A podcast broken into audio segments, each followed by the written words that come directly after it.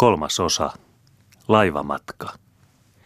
Missähän lienen siellä kirkkomaalla päiväpaisteessa loikoen kulutellut aikani siihen asti, kuin kirkkomenot päättyivät, ja tapulista vihdoinkin kuului kolme läppäystä suuren kellon laitaan. Vaan sitä ennen oli jo hyvän ansaa pursunut ihmisiä kirkosta ja paksua mustaa savua Vellamon piipusta. Kirkomäellä syntyi hälinää ja pauke kuin pienillä markkinoilla. Hevosia valjastettiin, kärryjä ratisi pitkin maantietä pois kotiin päin ja pölyä kohosi kuin pilvenä. Rantaan kuitenkin riensivät useimmat osavenheilleen, mutta suurin osa tuli Vellamoon. Kun tuli sinne, oli se sullottuna ukkoja, akkoja, voipyttyjä, eväskontteja, tyttöjä ja poikia, niin täyteen, että tuskin sopi päätään kääntämään. Ja siinä tungoksessa kuitenkin koneenkäyttäjä hyöriskeli, voiteli ja panetti puita uuniin, tuon tuostakin huudatellen. Eikä ainoastaan kolme kertaa, niin kuin on tavallista, mutta aina vähän väliä, varmaankin puolikymmentä kertaa. Mitä ne noin yhtä mittaa sitä huudattavat, kysyin minä lähimmäiseltäni. Taitaavat kiirehtiä sitä hoviherroa, sai vastaukseksi. Minä vähän kummastelin tätä kaunista kansallista tapaa, jota en ollut vielä muualla Suomessa tavannut, mutta kysyin kuitenkin, mikä oikeus hänellä oli tuolla hovin herralla odotuttaa itseään. Sillä on puolet tätä venettä, selitettiin minulle, ja sitten arveltiin hänen viipymisensä syyksi sitä, että oli niittokone tuotava kauppamiehestä laivaan. Kun koneenkäyttäjä, joka näkyi olevan suurempi kapteeni kuin kapteeni itse, oli vielä jonkun aikaa kiukuissaan huudattanut konettaan ja odottanut herraa maan puolelta tulevaksi, saapui tämä vihdoin viimeinkin järven puolelta.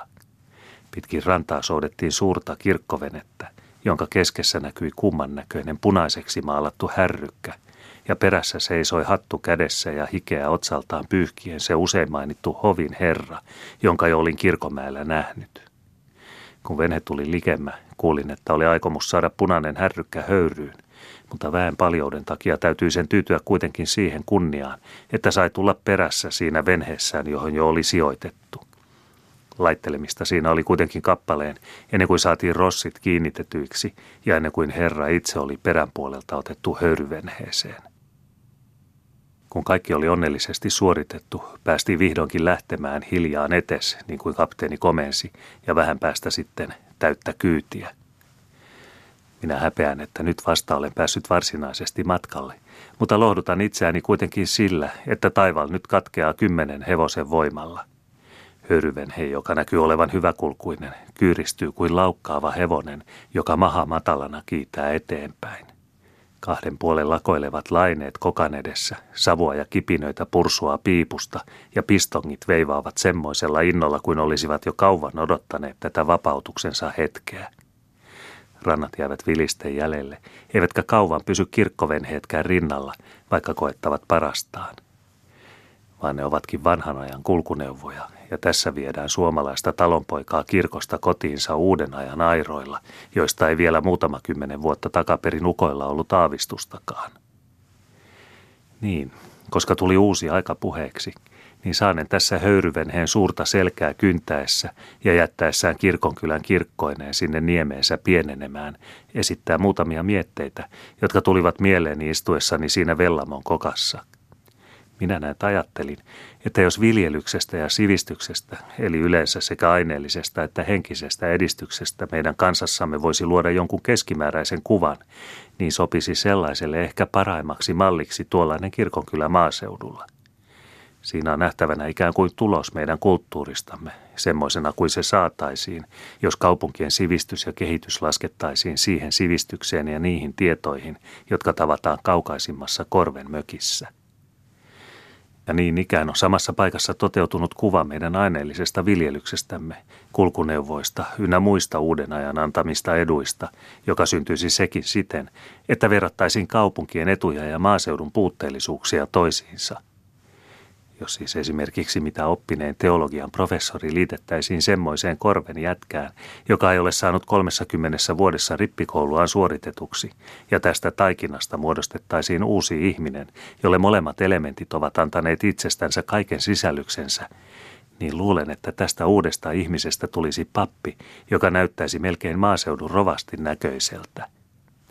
Samaten saataisiin rikkaasta Helsingin tukkukauppiasta, jolla on kauppatietoja ja kauppasivistystä Saksaa ja Englantia myöten, ja joka nauttii lain ja asetusten suojaa, kehuen aina niitä noudattavansa, ja maata kuljeksivasta reppurista. Saataisiin näistä sekoitus sellainen, että siitä syntyisi tuollainen kirkonkylässä asuva maakauppias, joka lain nojalla laukkuvenäläistä vainoo, mutta joka voikaupassaan saattaa käyttää vääriä mittoja ja pitää luvatonta rommin ja oluen kauppaa. Taikka jos vielä kaikki maailman tieteet lukenut filosofian professori ja ensimmäisiin opin alkeisiin perehtynyt kiertokoulun opettaja lyötäisiin yhteen ahjoon sulamaan, niin en luulisi suuresti erehtyväni sanoessani, että näistä takeista muodostuisi kansakoulun opettaja. Samanlainen olisi asianlaita muillakin aloilla, esimerkiksi maanviljelyksen. Siinäkin pitäisi luulakseni kirkonkylän edustaa keskimääräistä tulosta Suomen eri maanviljelystavoista, nimittäin enin uudenaikaisista ja kaikkein alkuperäisimmistä. Ja mitä kulkuneuvoihin tulee, niin luulen, että suurimman höyrylaivan ja pienimmän soutuvenheen edut ja puutteet pantuina yhteen vaikuttamaan tuottaisivat lopulliseksi tuloksekseen tällaisen maaseutuhöyryn kuin esimerkiksi tämä Vellamo. Eli lyhyesti sanoen, suurin ja pienin edistys eri aloilla meidän maassamme antaisi keskimäärin sellaisen edistyksen, joka on kirkonkylässä tavattavana. Jotenka, siis esimerkiksi tuo kirkonkylä, joka yhä enemmän on jäämäisillään tuonne auringon sumunpeittoon, oikeastaan tulee mainita sekä meidän henkisen että aineellisen elämän diagonaaliksi. Eikä suinkaan Helsinkiä tai muuta suurempaa kaupunkia. Siltä ainakin minusta näyttää, vaikka en sitä nyt tässä osaa numeroilla toteen näyttää. Vaan ehkä joku nuori maisteri ottaisi siitä kirjoittaakseen väitöskirjan tohtorin arvoa varten. Mutta näitä miettiessäni oli jo saatu ensimmäinen selkä kuletuksi ja vedet alkoivat vähitellen kaveta ikään kuin sisämaahan tunkeakseen. Kulettiin pieniä järviä, jokia ja salmia ja käytiin yhtä mittaa laitureissa, joihin riputettiin pari kolme ihmistä kerrallaan. Yhteenahdettu elämä höyryvenheessä siitä vähän väljeni, niin että pääsi jo sääriäänkin oikomaan. Minä tein sen ja tarkastelin sitten maisemaa. Oli kulettu pari tuntia, ja kun kello oli kirkolta lähtiessä ollut neljän paikoilla, kävi se nyt kuutta. Oli siis tuollainen ihana sunnuntain iltapäivä, joka on meidän maisemillemme niin omituinen. Päivä ei enää paahda, ainoastaan valaisee ja lämmittää. Vähäinenkin tuuli on jo paneutunut levolle, ja kaikki mitä vaan rannoilla on, kuvastuu tyyneen veteen.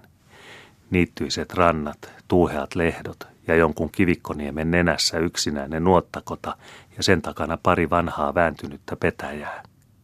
Ylettyvät talotkin vähän ylempää kuvastumaan veteen, ja niiden mukana seuraa aina joukko lapsia, jotka rantatietä juoksevat alas rantaan nähdäkseen ohitse kulkevaa laivaa niin likeltä kuin suinkin.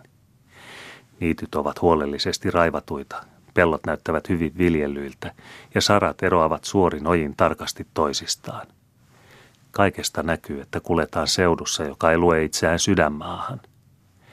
Minä huomautan tästä muutamalle miehelle, joka seisoo vieressäni, ja hän sanoo, että onhan tämä tuo kaupunkia syömmohan suhteen. Ja sitten sanoo hän, että ei nämä talot ole vielä mittaan hovin rinnalla, siellä se vasta emätalo on. Kun minä toisen kerran kuulin tuota hovia mainittavan, ja kun minulle oli sanottu, että siinä sopisi olla yötä, niin vetäysin tuosta salonkiin, jossa itsensä herran olisi pitänyt olla. Siellä hän olikin, ja kun näki minut herrasmieheksi, niin esitteli itsensä ruotsiksi ja mainitsi itsensä possessionaatiksi, niin kuin jo olin arvellut kirkkomaalla hänet nähdessäni. Tätä pientä turhamaisuutta lukuun ottamatta oli hän kuitenkin aika miellyttävä mies. Kun sai kuulla, että matkani veti hänen talonsa kautta, pyysi hän minua tekemään hyvin ja seisottumaan heille yöksi, lisäten, että kunhan sinne tullaan, niin ehkä siellä näyttää saattavan yönsä nukkua niin kuin muuallakin.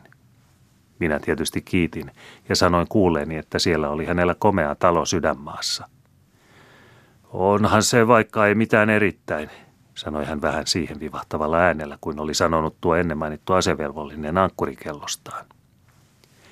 Minä olisin ruvennut juttelemaan kaikenlaista seudun maanviljelysynä muista asioista, mutta herralla olivat omat asiansa niin sydämellä, että puheet yhtä mittaa keskeytyivät. Venhe siellä perässä vaati hänen alituista huomiotaan. Varo sinä, Pekka, siellä perässä, ettei kipinät polta vehnäjauhosäkkiä. Pitäisi olla vielä yksi mies lisää tuonne venheeseen. ja sitten oli asiaa joka toiselle miehelle tien varrella. Ei sitä pysäyspaikkaa, jossa ei hän lähtenyt salongista ja huutanut nimeltään milloin mitäkin rannalla olijaa. Milloin oli siellä joku Matti, jota kutsuttiin kasakaksi, milloin joku Taavetti, jonka piti tulla maanantaina mökkinsä puolesta päivätöitä tekemään, milloin taas joku Liisa tai Mari, jolta tiedusteltiin, eivätkö ottaisi piiaksi ruvetaksensa. Ja niiden tähden keskeytyi puhe vähän väliä.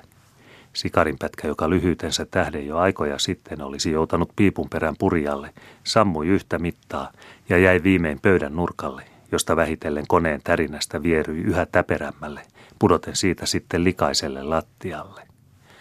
Ei herrakaan pitkään aikaa joutanut salongissa käymään, ja kun ei siellä muitakaan ollut, heittäysin pitkäkseni penkille. Epämukavallainen oli ollakseni, ja pää minulla tutisi laivan liikkeestä kuin vanhalla ukolla. Huvikseni aloin tarkastella huonetta. Se oli parahiksi niin pitkä, että juuri sovin sohvalla jalat suorana loikomaan. Ja muita huonekaluja ei täällä ollut kuin tuo pari koon käännettävää tuolia ja pöytä. Tämä viime mainitun puhtaus oli alle keskimäärän.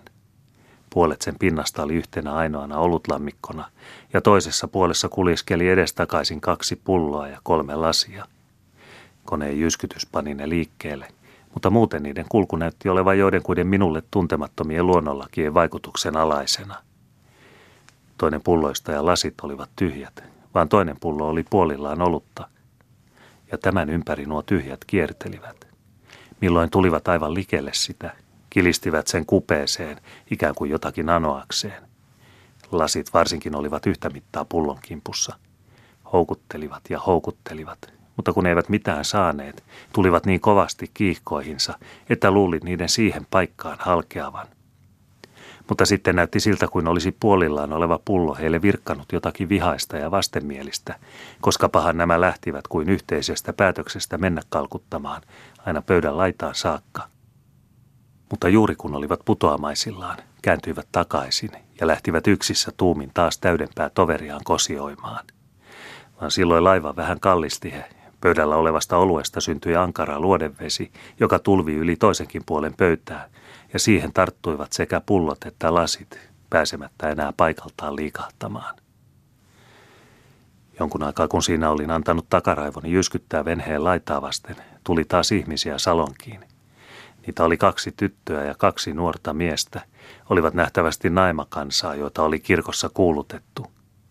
Tytöt istuutuivat penkille, vaan toinen pojista haki peräpuolelta kapteenin käsiinsä. Jonkun aikaa kuiskuttelivat he keskenään ja katsoivat aina minuun, mutta minä painoin silloin silmäni kiinni ja olin nukkuvinani.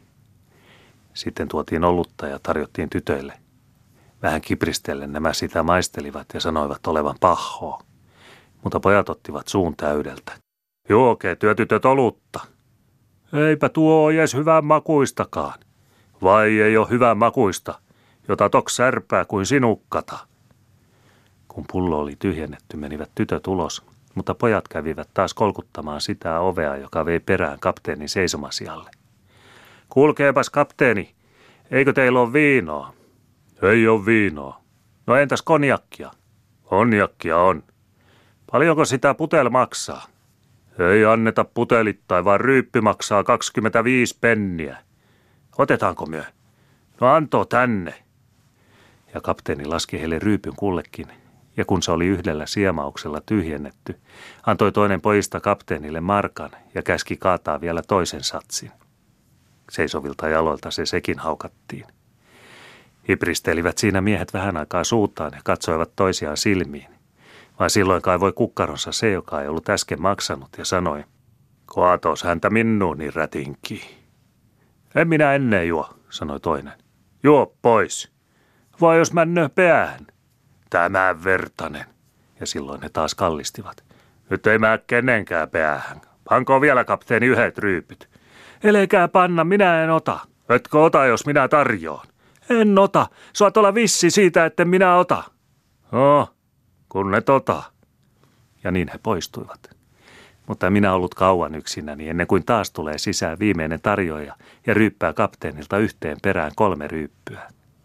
Minusta näytti, että hän jo hiukan horjahti ovesta mennessään. mutta kun laiva laski ensimmäiseen seisauspaikkaansa, näin minä salongin ikkunasta saman miehen hyppäävän tasakäpälässä laiturille, vaikka laiva oli vielä ainakin sylenpäässä maasta. Ja laiturille päästyään hän hyppäsi vielä kerran ilmaan, löi kahta kämmentään yhteen ja hihkasi niin, että seutu kajahti. Kuka se on tuo hurja? Kuulin jonkun vaimon puolen kysyvän. Sehän on se Hietapuron renki, vastattiin, ja on taas juonna itsensä humalaan. Jaha, sanoi samassa hovin herran ääni takanani. Nyt se on tämä taivan lopussa. Eikö tämä höyryvene kulje enää eteenpäin? Ei kulje, ei kulje. Huhhuh, kylläpä ovat tuota olutta tuohon pöydälleen töhrineet. Niin ei tämä kulje, mutta nyt tästä lähdettäisiin venheellä. Ja jos teidän sopii, ei meillä ole mitään erikoisempaa tarjottavana, vaan ligbundkost. Kiitoksia vaan. Niin no, jos sopii, niin lähdetään tästä veneeseen. Jonkun tunnin perästä ollaan perillä. Minulla on hyvä vene ja riskit soutajat. Muiden veneiden edelle me ajetaan niin, että hurahtaa. Lähdettiin siitä sitten salongista, ja kun olin suorittanut markan kyytirahaa kapteenille, astuttiin hovin herran veneeseen.